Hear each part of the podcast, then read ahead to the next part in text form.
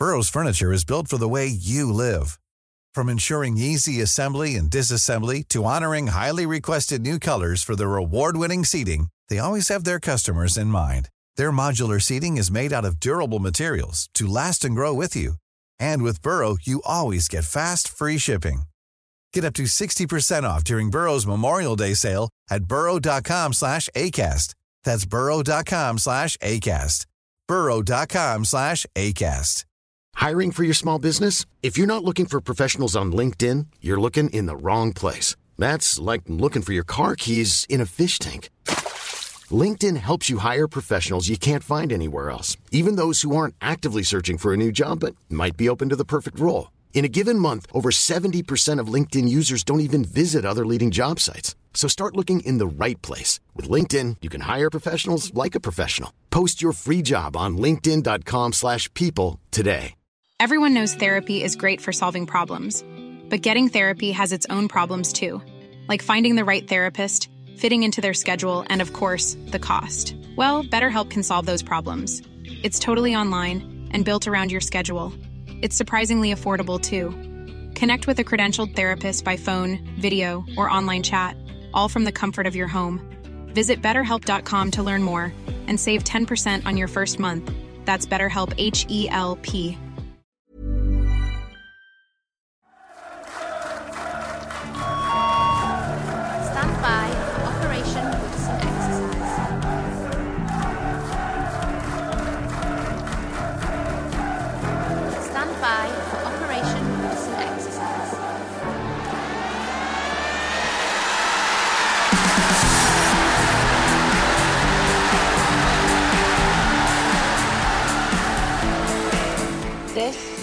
is the Toffee Web Podcast.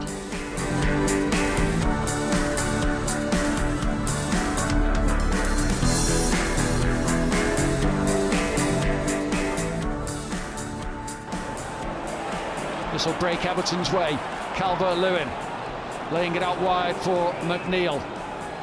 Just wanted room to get across, and he does. And the shot coming in from Mykolenko, and again he's done it with his right boot. And the second time of asking, Vitaly Mykolenko inside seven minutes for Everton.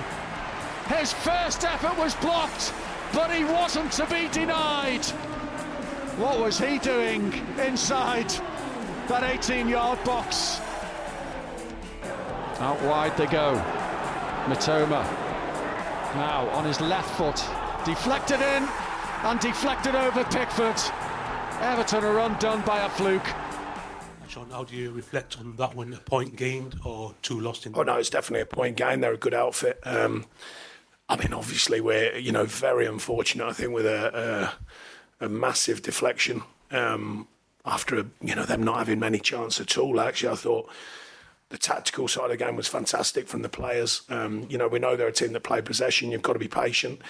You know, I have a tiny little um, question on our when we did turn it over because we got in some brilliant positions today.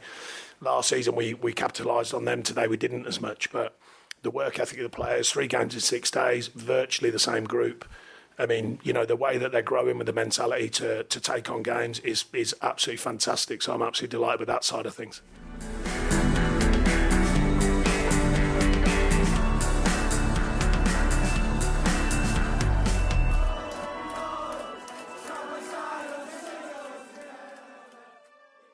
Hello, Blues. Welcome once again to the Toffee Web podcast, coming to you in the wake of Everton's one-all draw with Brighton on Saturday, which was either a point gained or two dropped, depending on your point of view.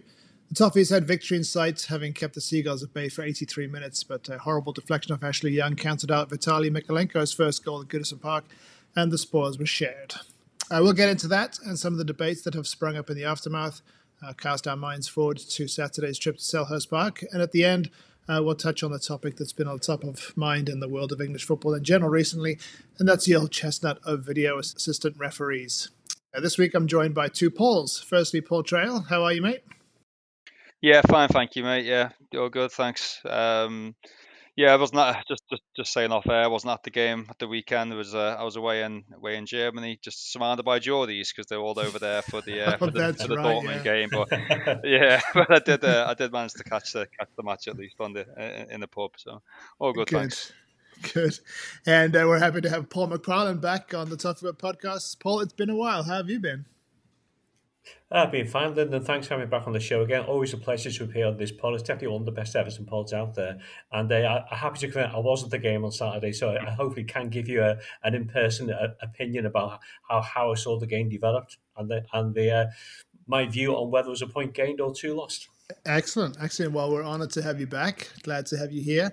And uh, well, let's start with that match against Brighton. And Paul M, I'll let you have the first word on this one, seeing as you were there. uh, we heard Sean Dyche obviously describe it in his press conference as a point gained, even though the Blues were leading with six minutes of the 90 to go. So, do you agree, or was it two points dropped? Yeah, I think I'm to agree with the manager's assessment. I, was saying to Paul off air before we started, it was, it was quite strange at the end of the game because there were people coming up by me quite frustrated that we hadn't won the match. Equally, there were a number of people delighted that we managed to get a point off a team, let's face it, is in European competition. They are one of the best teams in the Premier League. So I think overall, taking a rational view of it, uh, I, I think I think given our home form, given that we've lost four out of the previous five home games, I have to see a point gained at home to step forward. I think what added to the frustration was um, there was a feeling amongst certain members of the fan base that we should have gone for the second goal, that we maybe sat back a bit too much in the second half. In defence of that, watching the game, I didn't really feel so Brighton had created that many chances. Uh, so from that point of view, the organisation was first class. We, we, we sat back. We, we prevented Brighton from opening from opening us up. Uh, for Branthwaite was actually magnificent again in defence, and I think one of the best decisions Sean Dyche has made this year is being quite insistent that Branthwaite was not going to be sold during the summer. So I think he's reaping the benefits of that now. But but overall, disciplined performance, and it's good to see an Everton team even though we can see that goal six minutes from the end, I think under previous managers, that might have been a signal for the opposition to go and get a second or third goal in the remaining time.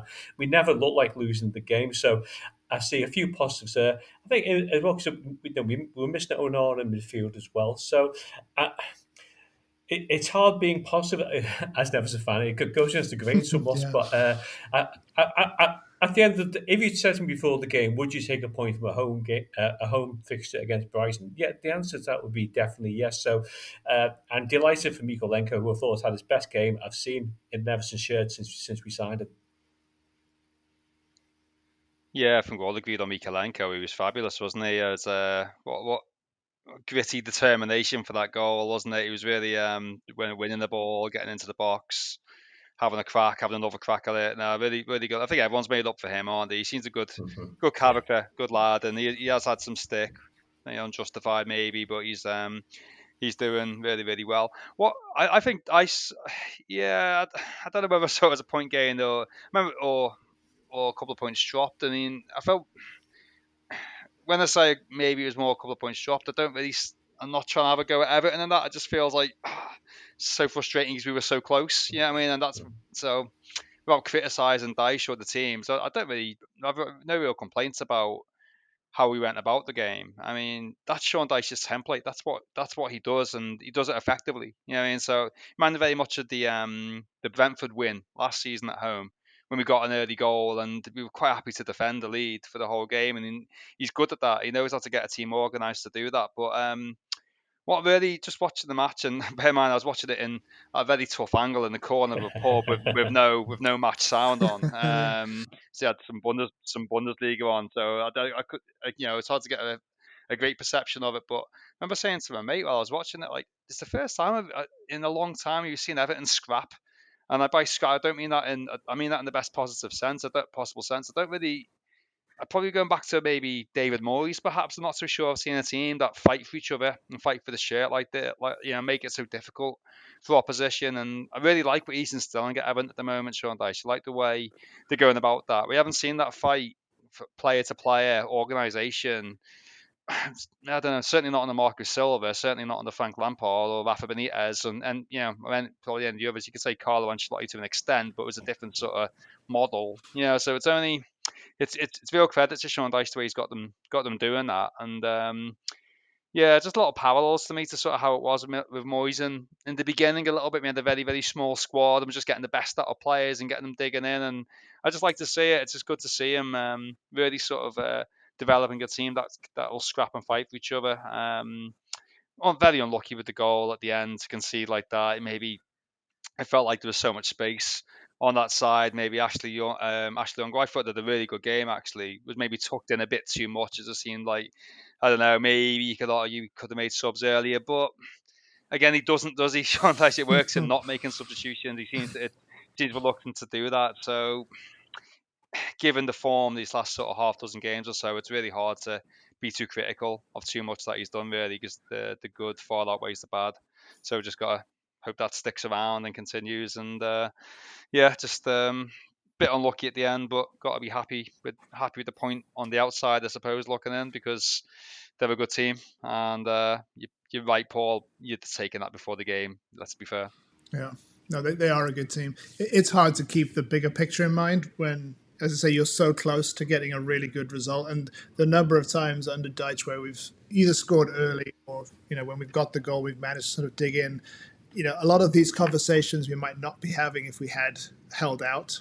You know, so it is just that just that frustration of of of the goal. And, and, as you say, I think Ashley Young was tucked in a bit too much. The only time that he had almost in the entire game, given Mitoma just that little bit of of you know, giving him an inch, and unfortunately. Uh, you know, he took it and, it was an unfortunate uh, ricochet off his leg. Uh, but the performance as a whole, I think Paul T, you're exactly right. You know, saying that, that what Dyche has done in terms of you know the the team's determination and togetherness. I mean, it was it was absolutely night and day from the same fixture in January. Um, which you know, as I said last week, I was there, and it was just it was.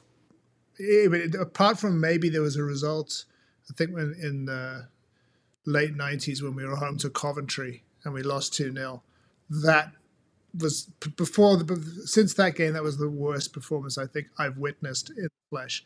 It was that bad, um, and so when you look at just the difference in the performance and the difference in the in the way that uh, just the organization and as you say just that that kind of determination and, and fighting for the badge kind of thing there, there was none of that you know under, under Lampard back in January so uh, that was, you know, very very pleasing to see. Agreed on Mykolenko. I think he's um, he's really developed in the last few months. Developed the defensive side of his game. He's become a very solid left back. I hope now that the goal gives him that confidence to maybe try and get forward a lot more because I think that's obviously the the aspect of of our both of our fullbacks really, particularly when Ashley Young is playing, is that we really don't have attacking fullbacks per se. And it'd be nice to sort of add that dimension because it just gives the opposition one more thing to, to worry about rather than just sort of shackling the wingers. Um, and then finally on, on Jarrad Branthwaite, it's funny, I actually thought it was his worst game so far, and yet he played well. So I think that just kind of is a measure of, of where this kid is um, in his development and where, and just the, the player that we have on our hands because, you know, he made a couple of errors. And I think we were waiting for him to make a couple of errors to see how you know, a whether we'd obviously get punished, which we didn't, and whether he would get flustered, and of course he doesn't because the kid's just you know he's just unflappable. So uh, yeah, I think that was great to see. You know, have a bad game and and you know we don't lose. So perfect. Uh, and, and Lyndon, I mean, go, go back to Bradford. It's quite interesting, wasn't it? Because you referenced the, uh, the Brighton game last season when Evan Ferguson yeah. absolutely tore us apart during that game. This season, Evan Ferguson gets pulled mm-hmm. off after 68 minutes because Branthwaite shouted them so well. So I thought that's a really good indication of how well he's come on the out of Branthwaite. Yeah, because Ferguson was is a terrific striker on his day, yeah, and yeah. as you say, but in, in, in January he tore us apart. But um, I mean, obviously, one of the, the big talking points that came out of it was you know the issue the issue of just how much possession that we had compared to Brighton's. You know, I think the point was made that we had something like 49% of the ball in that January game uh, and lost 4 4 1, obviously, whereas this time with only 20%, we almost won. So, uh, Paul M, is having that little of the ball at Goodison Park a problem, or is it just a case of needs must at the moment? To me, the possession stats are all about what you actually do when you have the ball. So you right. can have 49% possession and not to be do anything creative or effective with it. You yeah. can have 20% possession and actually you know create a few chances, a few opportunities, and actually be more of a, of a threat. So it depends on your interpretation. Um, I mean, given the choice to have 49% possession getting B4 1, I think 20% possession yeah. one, but, but it's quite simply a no brainer, isn't it? But mean, some of the other stats from that game quite interesting, aren't they, as well? Because our XG was 0.77 compared to Brighton's 0.58. So we actually, you know, creating more opportunities. We had more shots on target than what they did. So despite the low possession stats, when we had the ball, we utilised it quite quickly. And I think what those stats indicate about Everton's style of play the Dyche, and I know Paul's referenced you know, how much better we are playing on, on the Sean Dyche moment is we get the ball from defence to attack far more quickly than we used to do under previous managers, where sometimes the build up would take about 12, 15 passes just gets us to the halfway line. Now we're using the wings really effectively with McNeil and Harrison being available. And I think we're using possession to, to far better effect than what we had done particularly under Frank Lampard in the past, Rafa Benitez, and, and a, a long line of previous managers. So I don't get if we'd been beaten 6 0 in our possession stats for 20 against AC, I'd be concerned. But mm. you know, when the end product is we're getting points and making progress, then I'm, I'm not too disheartened by that. Obviously, like a number of fans in the stadium, in the second half, there was a kind of feeling that we were sitting back a bit too much. But as Paul rested Paul, that's Dyche's style. You get the lead, and he has the team set up to defend that lead and maybe try and get the odd chance on the break. If I've had one criticism, maybe we didn't try to test them on the break enough in the second half. But maybe that's just because they had so much possession of the ball, we didn't really get the opportunities to build on that lead. So the possession stats, you, you, you can spend days poring over it, getting all sorts of interpretations, but I think it just comes down to the, bottom, to the bottom line of when you have the ball, are you using the ball effectively? Are you getting, are you making the transitions happen quickly? Are you getting the ball from defence to midfield to attack in, in, in, the most efficient, fastest manner possible, rather than just pass, pass, pass, pass, pass, and then playing it back to Pickford for a, a big hoop up front? So uh, I'm not too discouraged by the possession stats. I think as well, Sean Dyche, when it's nil nil and when it was one one, he, he went for the win a lot more. You know, I mean, he was going for the goal. He, he went for went for the early goal. Uh, there was one two chances before we scored, and then as, as soon as we were pegged back, he made the subs, and we, we nearly scored actually, didn't we? We know just from that, so from a corner, uh, I think it was. Yeah. We, we, came quite close, didn't we? Near the, you know, so it wasn't like he's like, oh, okay, that, that'll do one one. He's, that's his plan. He, he, he get, get, gets ahead in the game. He's comfortable trying to play in the counter attack. In fairness, we countered quite a lot in the game.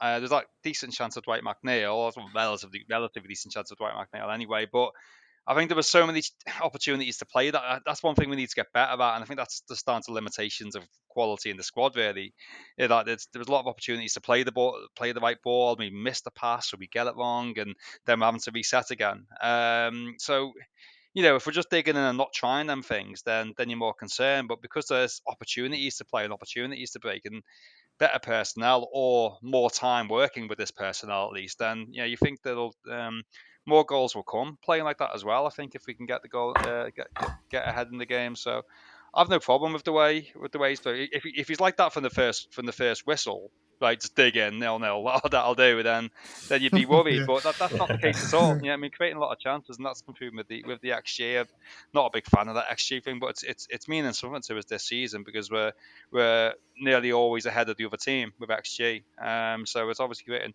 more opportunities. And um, just on Jarrad Branthwaite, there was one bit in that game um, whichever call when, when as you, you said, Lyndon, it maybe wasn't his best game, then the player got away from him. It might have been Ferguson. And he just instantly just dragged him straight back. Like, and he's like, I just love that shitty way. He's like, you're not going anywhere. I mean, just, um, and we said it the other week. I like that he's got that little bit of nastiness in him, and that was just a, just a, just exemplified that straight away. It was, uh, yeah, he's, he's looking like a really really good player, but as I say, hard to be critical um, of Dyche. And uh, again, another day, it's a brilliant win, isn't it? Really, you know, it's um, if uh, you know that doesn't that deflects into the side netting or onto the ball or something like that, and then then you're probably looking at a good win really because they didn't create a lot of, much at all for for all their possession. So yeah, I, I, I can live with a twenty percent possession if we if we get the first goal. yeah, exactly. Yeah, I I kind of come I come down on it sort of both sides. Um, I think uh, if, if as, as a long term goal, I would like us obviously to be more of a possession based team, purely for the fact that you know watching the opposition play the ball around or, you know play through us for eighty percent of the time does does not make the greatest of, of spectacles. I think obviously, as I said before, it's kind of needs must at the moment. We are where we are. Um, Dyche clearly has you know a um, had a remit when he came in to make us harder to beat, which he's done. Uh, and yeah, again, the results so far have been speaking for themselves. Um, you know, to, Brighton really are, are kind of, and I agree with you. XG is, you know, it's it's it's it's a metric, but uh, you know, you shouldn't get too hung up on it. But you know, Brighton being the kind of the XG kings, it was nice to, you know, to, to beat them at their own game, so to speak. And you know, as you said, uh, Paul uh, Paul M, we did restrict them to very very little, and still came out with with the, the better attacking metrics. I think the issue that we had, and Paul T, you man, you kind of touched on it when you talked about personnel, is that I think we would have actually had more of the possession had we had the players themselves actually just been better with the ball. I think that in the second half, a lot of it was a bit too rushed, a bit too panicked. Um, a lot of balls kind of went went astray, and I think that was part of the reason why we weren't actually able to test them more than we actually did was the fact that uh, you know it was just they kind of lost their composure a bit, and in, in, the end ended up looking like they were kind of just dug in for for to hold out just for a one 0 when I think that Dyche obviously his his goal would have been to to, to score another one, um, and and sort of kill the game. So yeah, I think uh, for now when when it's all about results and particularly until we've got this independent commission thing out the way and we know whether we're clear of points, penalties, all the rest of it. Um, I think for now, when we need the points, fair enough. I think when we go deeper into it um, and we kind of know the relegation if we know that relegation isn't going to be an issue, then I would think um, I'd like to, see us be a bit more expansive and a bit more, um, you know, a bit, bit, better with the ball. But I think all that can come. Um, and that kind of leads me on to the to one of the other issues that's sort of, sort of throw, thrown up out of the game was the issue of the right back selection, specifically Ashley Young um, playing was it 90 minutes really for, for the second time in in, in four days. Um, what did you pull and what did you make of, of that selection and where do you kind of come down on the Ashley Young versus Nathan Patterson debate as it stands right now? Uh, I've kind of got a, got a foot in both camps in this one, I'd say, Lyndon. Uh, I mean, there's no doubt that As, Ashley Young has that experience, and, and, when he's on the top of his game, he, he is definitely an asset to, to, to the back four there. I thought he had one of his better games on Saturday against Brighton as well. But he's 38 years old, and so you know, there's always going to be a question when he's got two games in four in four days. Should he be playing the full 90 minutes? So, if I had one kind of criticism of uh, of Dyche on Saturday, it would be that possibly Patterson should have come on for Ashley Young, maybe on, on 75 minutes. On the other hand, if Dyche watched last season's game against Brighton, I, and watched how Mitoma absolutely destroyed Patterson. I was going to mention that, yeah. maybe he had a view that this was not the time to bring, to bring Patterson on because until that deflection, I thought Ashton had coped with Mitoma quite well. And going back to that goal, uh, I know I'm deviating slightly here. I mean, Jack Harrison, uh, sorry, Harrison just didn't come back and cover the way he should have. I mean, Mitoma just turned them inside out. There was no challenge, no attempt to block it. And then straight away, that gave Mitoma the chance to put the ball in. So I think you know, Harrison has the elements of responsibility for that goal as well. And Ashley Young was just unfortunate. And I still think Pickford could have got that, you know. I, I know it, it, it kind of looked quite awkwardly. I know that's a separate debate, but long term, Patterson is the answer. There's no question about that. And I think as once we get back to football after the international break and the games start flowing quickly when uh, they've got the League Cup campaign as well. FA Cup, so you're looking two, two fixtures a week for a, a, number of weeks until the next international break in March. I think there's going to be more and more of a, of a, of a rotation between Patterson and Ashley Young. But considering the problems we've had finding a replacement for Seamus Coleman at right back, it's actually quite good to have some options that we've never had before. And I never viewed Ashley Young as being a regular first team starter. I always, when we bought him, I just assumed he'd be there as a squad player who'd come in as and when needed. Yeah. But I think his performances generally have justified his selection. So it's good to have a bit of competition in those places. Uh, if you ask me who'd have preferred the most, I'd probably just err on the side of Ashley Young in terms of experience, but Patterson can learn so much from working with Ashley Young as well. And uh, one thing uh, Ashley Young did do that Patterson has done is he, he's a goal threat, isn't he? He scored that goal in the League Cup as well mm-hmm. against Burnley. So, so he, he does uh, offer another alternative there as well. But it, it, it's um, it's a good debate to have, and, and, and uh, in some ways, as football fans can be quite ageist. And I think Young is an easy target because yeah. he's 38. People, he's too slow, he's past it, this, that, and the other. And and that could well be the case. But you, you look at quality players like Paolo Maldini, who played well you know, in, into his 40s. So mm. if you've got the skill, if you've got the ability, and the team is set up to compensate for for maybe the fact that you are that little bit older, then uh, I, I don't have a problem with that. So at the moment, I'd say 60% Ashley Young, 40% Nathan Patterson. But to be honest, these days, with, with the way Dyche has the team set up, I'm happy you know, with either those two people filling in. And it's quite interesting that last night, Seamus Coleman played 60 minutes yep. for the Everton under 21s and it just set me wondering, you know, is it an outside chance because he came on the bench at the weekend? Possibly, yeah. That'll be a boost for everyone having just having him around the squad, wouldn't it, Seamus Coleman? That'll be a That'd be great. Maybe maybe he will. I mean, is he Dyche fit though? Is the thing. he's got to get a full full season of getting fit before you, you get fit, fit enough to be involved. Um, that's well surmised, Paul. Um, I kind of kind of kind of agree with all of that. Really, the uh, it's funny thing you say about ageist. My um, few of my mates call them Ashley Old. Um, so like, uh, which kind, of, kind of says it all. I, I thought if, if you know, like two get two games in a week for Ashley Young might have been a bit too much, and perhaps it was. I was surprised he played against Burnley. I thought that was yeah, Patterson got better as the game went on against West Ham, and it felt like an opportunity to give Patterson. It wasn't like Ashley Young really needed the game on Wednesday or Tuesday, whatever it was against Burnley.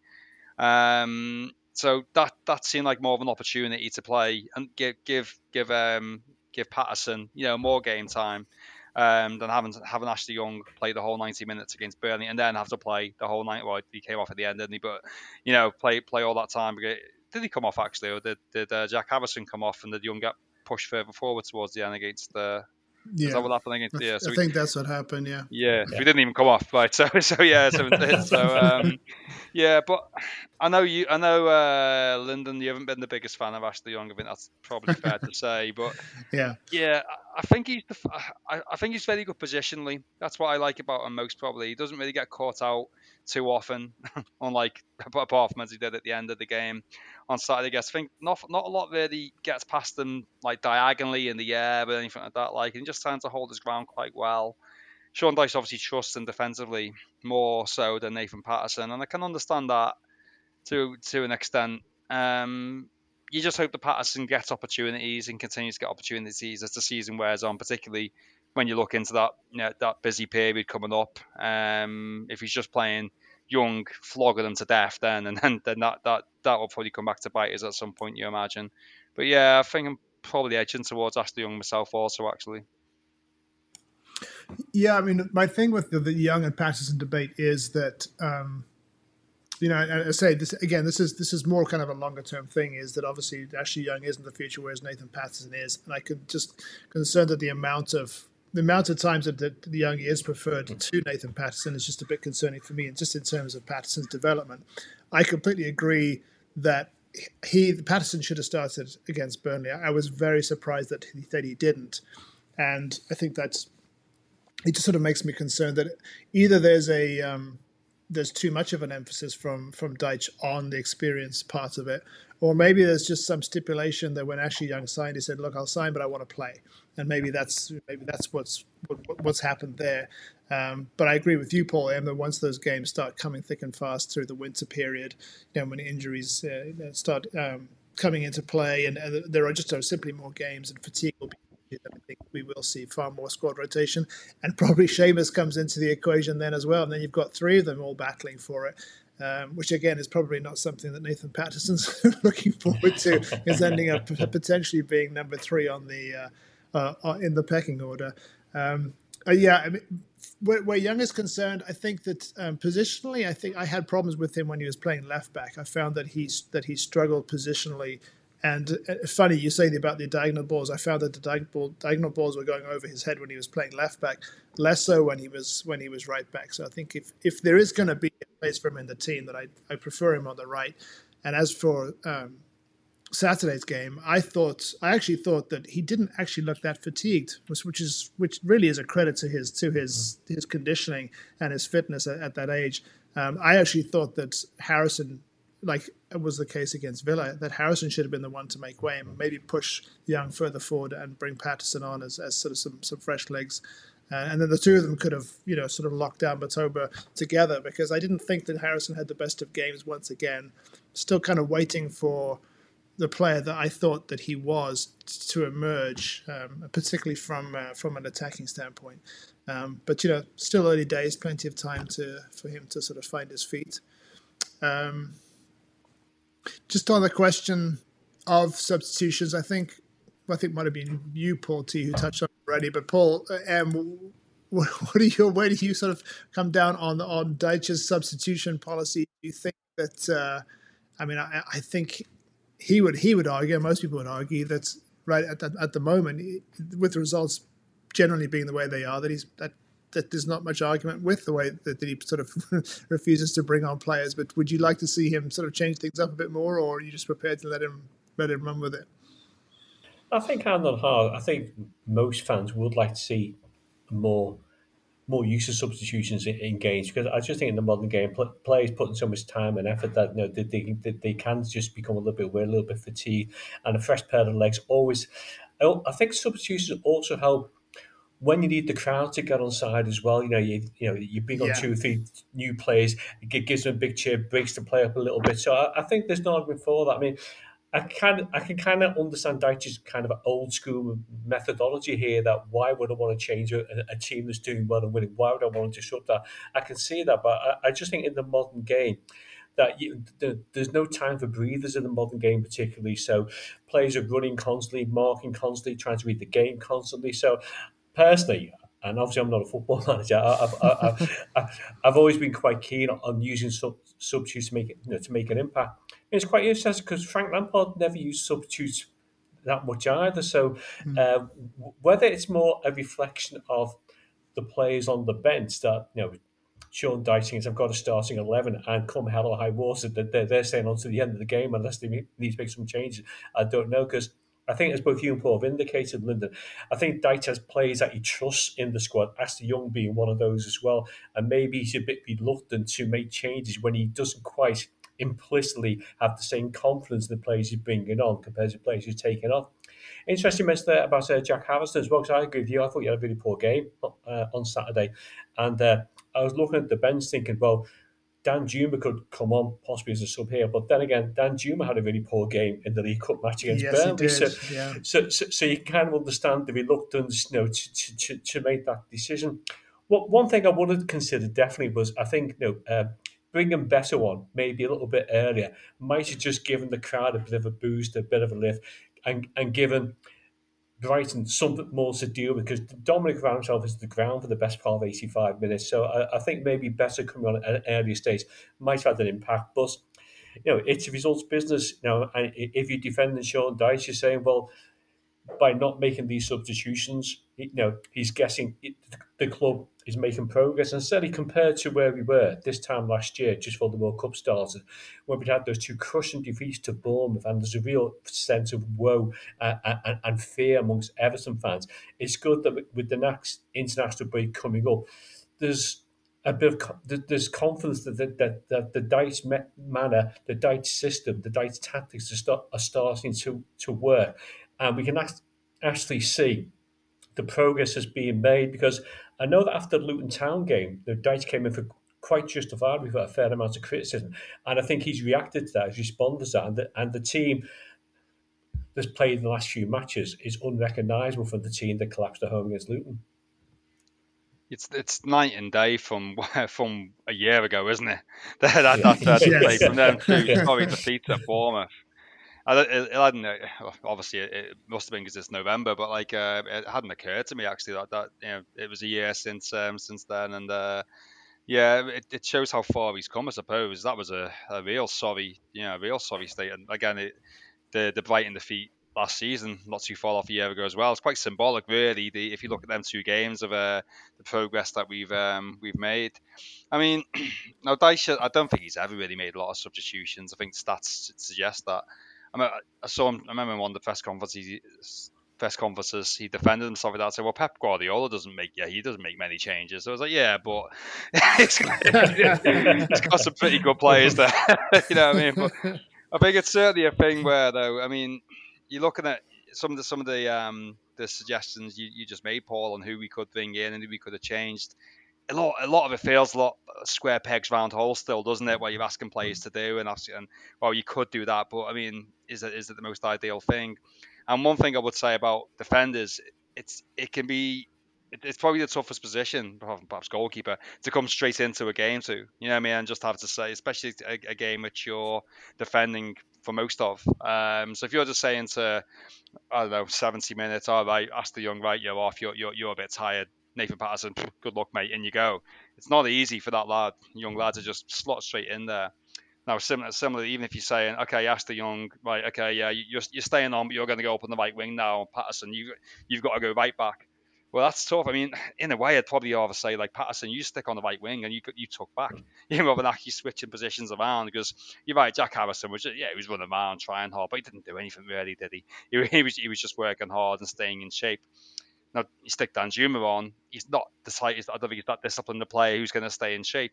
You know what I mean? So it's um, and that, that's a tricky thing. That's where some extra legs would be handy, but you need to be the players in the right positions. Shame we haven't got Alex Iwobi. You know what I mean? For example, that would yeah that would have been, you know. A, a, good change up, where we probably would have started if somebody needed to come off. You've got Harrison to come on. It's them sort of things that were just completely missing because because the, because the squad is so small. Similarly, one one midfielder gone in Onana. We haven't really got anyone else to come in. I mean, let, let's kind of ignore Andre Gomes because when we when we realistically expecting to see him, it's a shame we don't even have like a Tom Davies to come in just for just for them. You know, I mean, little things like that. So we just don't have the squad. Um, I'm sure he would make some more changes if he had more players like for like in positions, but they just they just don't exist in the squad at the moment. And I think that's the, uh, the biggest problem. So you gotta keep them. Sorry to say again, dice fit, and just keep them yeah, as, as fit as they possibly can. And uh, certainly the fitness levels again, the night and day on the year ago, aren't they? So um, yeah, it's hard to be. I, I think with what he's got, it's hard to be too critical really about about stuff like that myself. I think that's exactly. I think that the two key points there are just the the lack of real sort of game changing or really solid options that you could bring off the bench. And you know, the other thing is that at the moment results are speaking for themselves. And, and mm-hmm. as you said, Paul, it's uh, the, the the change from a year ago. You know, if if if if we if our concern back then, if we looked at it, looked ahead and said our concern in a year's time will be whether whether we should have beaten Brighton and Hove Albion home instead of settling for a one-all draw, I think we would. I think we would have taken it. We definitely would have taken it. But um, looking ahead to um, to the to our trip to Crystal Palace, which I'm trying to remember the last time we won down there. It's been a while, but um, I wouldn't I wouldn't expect too many changes. I think pretty much we're, we'd all be agreed that if Amadou Onana's fit, then he comes back into the side, which is an interesting switch from I think maybe a month ago where we were still wondering what was the best kind of midfield combination there. What do you think, Paul M? Yeah, I have to say I, I wasn't particularly in the pro Onana camp for the first few games of the season. It kind of felt he drifted out of games. He wasn't having an impact. He wasn't being influential enough. And what kind of changed my view was his performance starts from the Derby game. I thought he had a really commanding game in the Derby match Liverpool. Yeah. I thought he was outstanding against uh, against West Ham as well. So uh, I think since the Derby game, he, he, he's really come on and, and maybe. I think what might help as well. I mean, I think before the Bournemouth game, Dyche dropped him, hadn't he? Put him on the bench, and then Idrissa Gueye pulled out through through injury before the game starts, and that gave Onana his chance. Now maybe maybe that was just a wake up call Onana needed. That look, yeah. you know, uh, Dyche might be saying this subtly. Look, I, I, know I haven't got many midfield options, so that must you know. And, but either way, unless you deliver, there's other people I can bring in. I'm prepared to take a chance on. So, yeah, he has been much improved, and I think. Um, I think we definitely missed him on Saturday because he does bring that power and drive to the midfield. And you know, we talked before about transitions, counter attack, moving the ball from defence to attack quite quickly. And I think he's very effective in that role as well, and also offers an additional layer of cover when the opposition is in possession. So I would definitely bring him back in for the game Crystal Palace. Uh, I think looking at the midfield, he if if I have one criticism of Onana, I just think for a guy his size of set pieces, he should be causing a lot more problems for, for mm-hmm. opposition defences. And his goal tally needs improving. You, you kind of maybe it's a bit unfair to compare to, to Fellaini, for example, but you know, the, the, there's a world of distance between the threat those two pose in those those kind of situations. But he's a young player. I think sometimes when I mentioned before about Everton fans being ageist. I always think Everton fans also have high, too high expectations of young players sometimes because always he's 21, 22. He's going to get better. You, you, you have to you know, be patient with him. And I think when Lampard bought him, we weren't quite sure what we were getting. I, I think there's because there's been a bit of a question mark uh, uh, uh, about Onana, but I thought last few games he played really well. I, I, I would definitely bring him back into the midfield. Uh, and I think the, the other, I think the lack of options that both you and Paul have outlined there on the bench makes changing the, the squad a little a little bit difficult because you know, as, as Paul T mentioned there about fits and square pegs into round holes. So you know, I was wondering whether is this a, a you know a, a, a time to be Danjuma in for Harrison, but I'm not actually sure that's going to be an improvement or not. So I think I'd be inclined to stick with the team starts against Brighton with the swap of Onana for uh, Gueye. Yeah, that's probably right. And I would say Gueye had a pretty good game though as well. He uh, did, yeah. He did, yeah. He did, yeah. yeah. yeah. Um, but are Palace going to be as dominant on the ball as as uh, Brighton were? I doubt that. So you know, it, I think that sort of game's quite tailor made for just a guy. That, that's when he's kind of in his element, isn't it? When he's just like, you know, snapping around, trying to put pressure on players, trying to, you know, making tackles. And he, okay, obviously that's that's always very helpful, but like, I think it was um, an absolute kind of a quiz. It'd be interesting to see actually what the what the um, the team would have been had Onana been fit. Would he have actually wanted both of them in there against them against uh, Brighton? We don't know, do we? Obviously. Um, but yeah, I think and bringing Onana back in, it's, it's an international break just after that, isn't it? So, um, yeah. you know, I think our best chance to win the game is probably with Onana in that midfield. I think we've got a better chance of winning it than, than with Gueye in the midfield. I'd say that. So, I don't think you'll need that um, as much tenacity as we had against against um, against the Crystal Palace, um, as, as we did against them against Brighton. I think with um, Onana and um, and Garner in there, you can probably yeah, probably cope cope pretty well, I think. So uh, yeah, I think you're right. Bringing Onana in for Gueye would yeah probably be the, the the solution there. I think yeah. Yeah, I feel like this one's going to be a bit more like the Brentford game. And it's funny, I was mm. looking at the team sheet. It's it's Gueye, Onana, and Garner all um, James Garner all played in that game. The Garner on the right.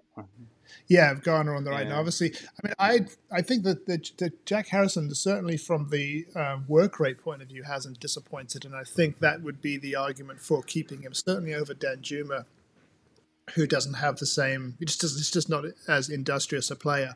Uh, and I think both of them are capable of, of, creating goals and scoring goals. So it's that in that respect, it's a good um, problem to have. But I would, I think, I would persist with um, with Harrison. And yeah, like you, Paul T, I would I would just bring in um, Onana for Gueye. That would be the uh, the only change that I would make. Just while that occurs to me as well, change the subject slightly, um, because, because like just can't for life of me remember it. Whether it was uh, I missed it, whether I nipped to the toilet, or was just a little bit too late watching the match on Saturday. What's the what was the penalty the penalty with uh, which Sean Dyche was talking about for Dominic Calvert Lewin? You were saying we felt we should have had a penalty, but I cannot recall it for the life of me. What what were you what, what were your thoughts on whether that should have been a penalty or not? Yeah, it was one where he was kind of grappling with this with one of the defenders just inside the, the penalty area, wasn't it? Uh, I mean, from from where I, from where I was, I didn't even have a clear view of it. So, you know, I'll, I'll probably give the same decision as a VAR official from that perspective, to be honest. But, uh, but yeah, uh, it's uh, it, the, the, the, the type of decisions that either go in your favour or go against you. Uh, so, yeah, I, I, obviously you're going to take the penalty was given to you, but yeah. I, I, wasn't I wasn't convinced it was a nail on penalties to be honest. Having said that, we conceded penalties also that I think have been less of a penalty than that. So it, it really just depends on, on who's in charge on the day, which way the wind's blowing, all sorts of variables you have no control over. Yeah, there were. Um, I think there were not only was there, there the issue that the referee, which was Tim Robinson, I think was recently promoted from the from the yeah. championship. I mean, I think that the general opinion of him was that he was poor uh, for the uh, on the day, and there were th- three, I think, three different penalty appeals. I think there was a handball appeal. There was the one when Dwight McNeil got flattened.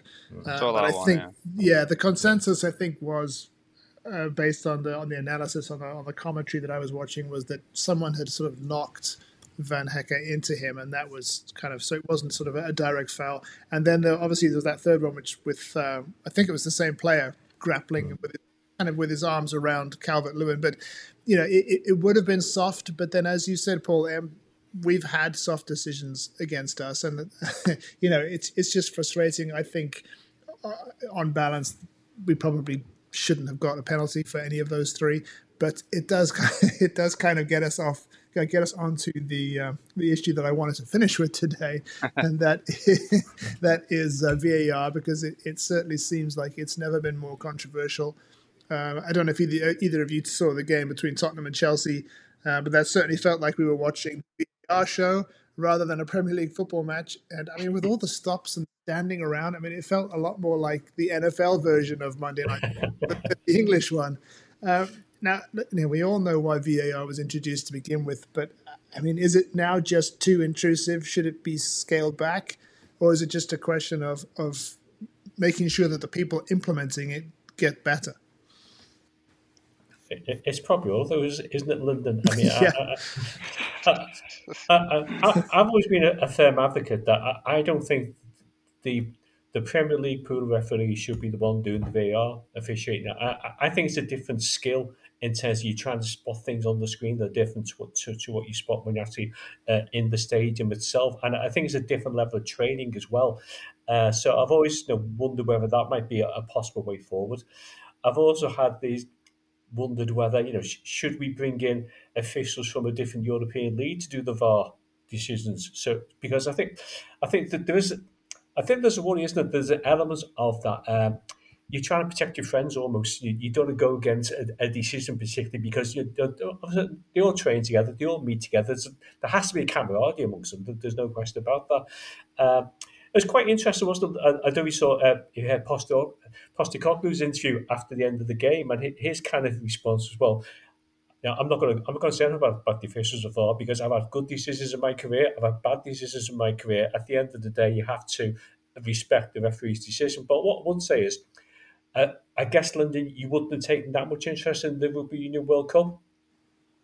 Oh, I saw. Well, I saw the the semi final and the final. So yeah. But Mia, what your view was about the officiating there, but what I loved about that was you could hear the conversation between the officials in the bunker and the match referee. Yeah. You knew clearly why the decision had been made. You might not have agreed with the decision, and there was one or two contentious decisions, particularly in the final, but at least you understood the rationale behind it, mm-hmm. and you were part of that. You, you could hear the conversation taking place. Uh, so I, th- I think that we, football has a lot to learn from other sports in terms of making it more open and accessible to the paying customer because one of the things that really does annoy me is if I'm watching, you know, I'm watching the like you, watching the Tottenham Chelsea game at home. I find out what the VAR decision is at home before the fans in the stadium do. And, and to me, on every level, that is wrong. The fans in the stadium should know the decision before the television viewer knows the decision. Uh, so,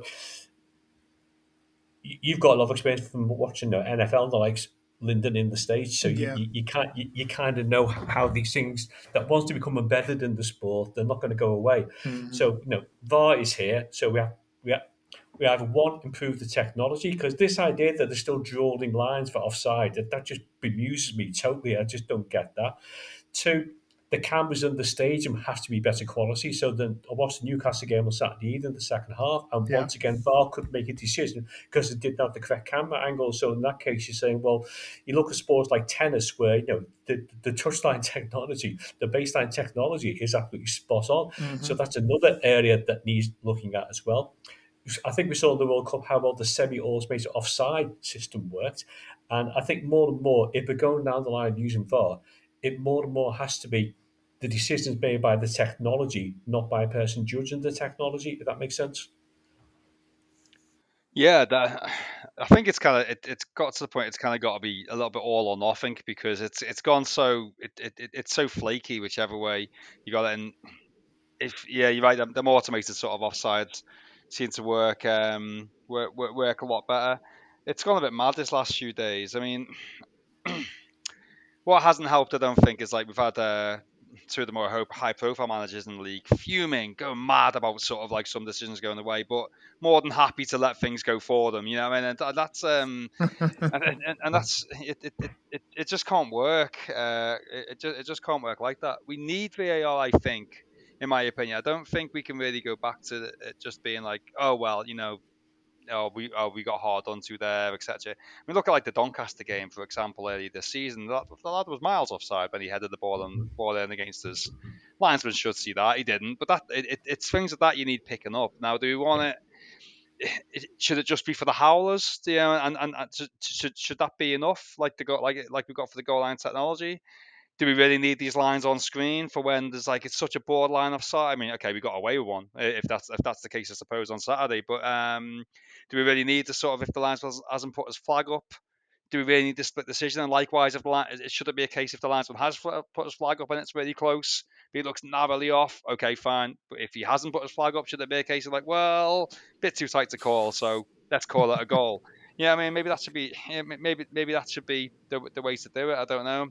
I've, I've I've loved I'd like to see the idea of like a like a challenge system from like you know like uh you know like yeah. uh in, yeah, that's, yeah, that's never been you know where you so they get you, you get one review maybe and then if you if you get it right you keep it if you get it wrong you lose it more punishment for diving. You know, I mean, because that, that seems like seems like players are just trying anything now to feign a bit of contact to just be like, oh well, might might get away with it now, might just get a penalty out of it, you know. So um, but they've made a mess of it. I think, I think that's I think that's one thing we can probably all certainly agree on. It's it's really it's not helping the game at the moment, and it's just um, no one's really talking anymore really so often are they about like well what a performance that was or how good was that game. It's nearly always the subject comes back to VAR and someone feeling hard done to nearly every game. So um, they've got a lot of uh, a lot of thinking to do and a lot of preparing to do. Um, I don't know how they're going to do it, quite frankly, but um, I could talk forever about about the issues on it. So, yeah, uh, yeah. I'll, I'll let Lyndon take over. I'm sure he's got plenty to say. I think we, I think we all could, and you know, yeah. it's, you know, I, you, whenever there's a change, you always hope that that change is going to be for the better. So, you know, Howard Webb coming in, you'd think there'd be someone who'd been looking at this from afar, and with his experience, who could have come in and, and say, "Look, this is how we're going." to But it's it's got worse and you know, while it's it seems to be it seems to have sort of found its level on the continent. I mean, it, it is just getting more and more fussy, more and more forensic, more and more controversial in the Premier League. You know, with every with each passing week. My issue, my issue with the VARs, however far away they are from a match, sometimes it's you know hundreds of miles away.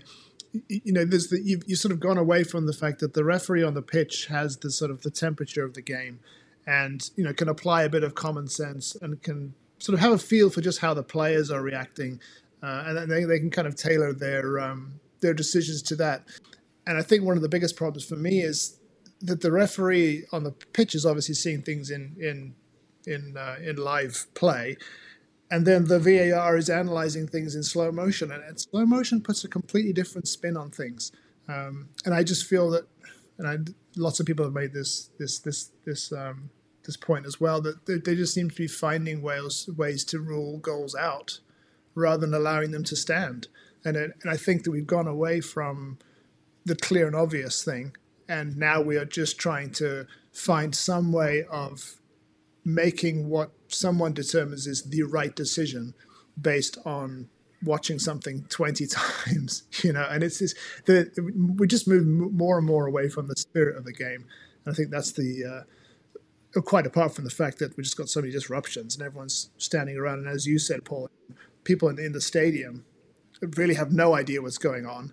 It, it feels as though VAR was has been made for the television audience more than the the, the, the going fan, and that is perhaps the biggest the biggest tragedy of it all. It's because that magic of a goal, particularly a, a last minute goal and a last minute winner, which you know is in football one of the greatest things, and everyone just sort of takes a sharp intake of breath and said, "Okay, well, we can't properly celebrate yet because someone a couple hundred miles away has got to watch this 25 times to make sure that you know it didn't brush someone's arm." And I don't know. I mean, as, as you said, Paul T, we could we could talk about this all night, um, but I think for me, I would just like a far far more hands off approach. Um, save it for the really really obvious um, errors Uh, the technology for the semi semi automated offside is there, so the Premier League should implement it. Um, rely on that, keep the goal line technology, and I would just say try and get the rest of it as far out of the game as possible. And, and and again, just focus on the on the really clear and obvious errors. One which drives me mad though is the offsides. Is that like sometimes like the linesman's flag will go up and then and uh, they'll just stop immediately. The whistle will blow and, and they'll stop immediately. Other times, linesman's flag will go up and they'll just, they'll just play on and and you'll and and then uh, a goal might come for it, might not, whatever. But the ones which when the flag goes up, you'll never know if it's offside or not, or, if it should have been. It, it, it things like that. It's the, the lack of consistency with that just drives me out. But I just kind of love it to be this thing where like there's like some automatic like zzz, something like that, and it's just like yeah, it's um just done instantly because surely the technology is there because like you just instantly call it or something like that because just to keep it fair and transparent because it just it's just maddening and um you say like oh the, the, it's it's almost already an age old debate of like um uh, oh, the, the people in the crowd can't get to hear what's going on. That's certainly true. But even the people at home can't get to hear what's going on, all the conversation. You just get to finally no, get to see it. You hear the commentator going, oh, oh, I'm hearing what they're saying here. But it's like, well,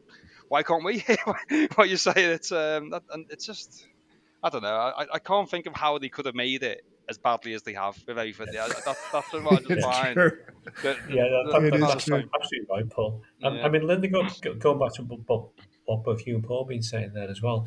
Yeah, I think Sky Sports loves VAR because it generates yeah. lots of conversations, yeah. lots yeah. of clicks, lots of social media. For them, it's perfect. And so they're quite happy to. So when Arteta comes out with a mouthful about VAR, they love all that because you know it boosts the profile of the game, the mm. sport, and they get lots of interaction. And you know, I presume it results in more subscribers wanting to, to sign up for the service as well. So, yeah, they kind of created a. They kind of created a monster here that they haven't quite hadn't realised what they've unleashed because when it was first came into the uh, public, know, in, in, in, into the public domain in the 2018 World Cup, I think most of us were quite happy with how it worked in the 2018 World Cup. There was minimal intervention. Most of the decisions were correct, and we kind of thought we were getting a similar version here. But as both you and Paul have been saying, Lyndon, you know, when, when you watch the game now, you, you don't know whether to celebrate a goal or not because your first reaction now is to look at the screen to make sure there's no VAR check going on, yeah. and that can't be right on any level. Yeah. Yeah, totally agree. And what you were saying, T, about the, the, the referee, the linesman not putting his flag up at one instance and then not. I think which game was it? It was one of the two. Within two minutes, there was an instance where he didn't put his flag up, and it actually turned out, I think, from the replay, that the player was probably onside and then he didn't the, uh, the two minutes later.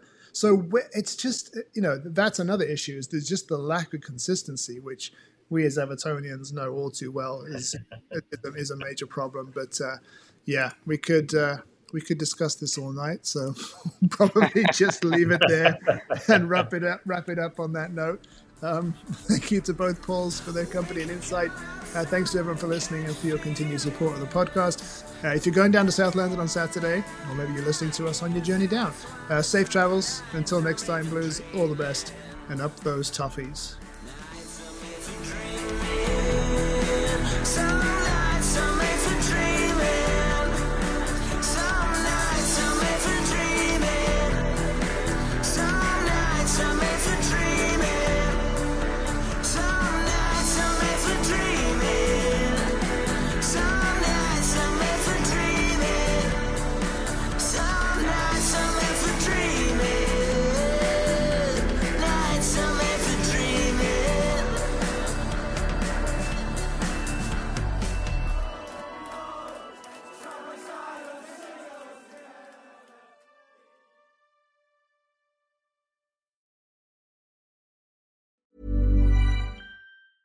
Mom deserves the best, and there's no better place to shop for Mother's Day than Whole Foods Market. They're your destination for unbeatable savings, from premium gifts to show-stopping flowers and irresistible desserts. Start by saving 33% with Prime on all body care and candles. Then get a 15-stem bunch of tulips for just $9.99 each with Prime. Round out Mom's menu with festive rosé, irresistible berry chantilly cake, and more special treats. Come celebrate Mother's Day at Whole Foods Market. Hey, it's Danny Pellegrino from Everything Iconic. Ready to upgrade your style game without blowing your budget? Check out Quince. They've got all the good stuff shirts and polos, activewear, and fine leather goods, all at 50 to 80% less than other high end brands. And the best part? They're all about safe, ethical, and responsible manufacturing. Get that luxury vibe without the luxury price tag. Hit up quince.com slash upgrade for free shipping and 365 day returns on your next order. That's quince.com slash upgrade. Mom deserves the best, and there's no better place to shop for Mother's Day than Whole Foods Market. They're your destination for unbeatable savings, from premium gifts to show-stopping flowers and irresistible desserts. Start by saving 33% with Prime on all body care and candles. Then get a 15-stem bunch of tulips for just $9.99 each with Prime. Round out Mom's menu with festive rosé, irresistible berry chantilly cake, and more special treats. Come celebrate Mother's Day at Whole Foods Market.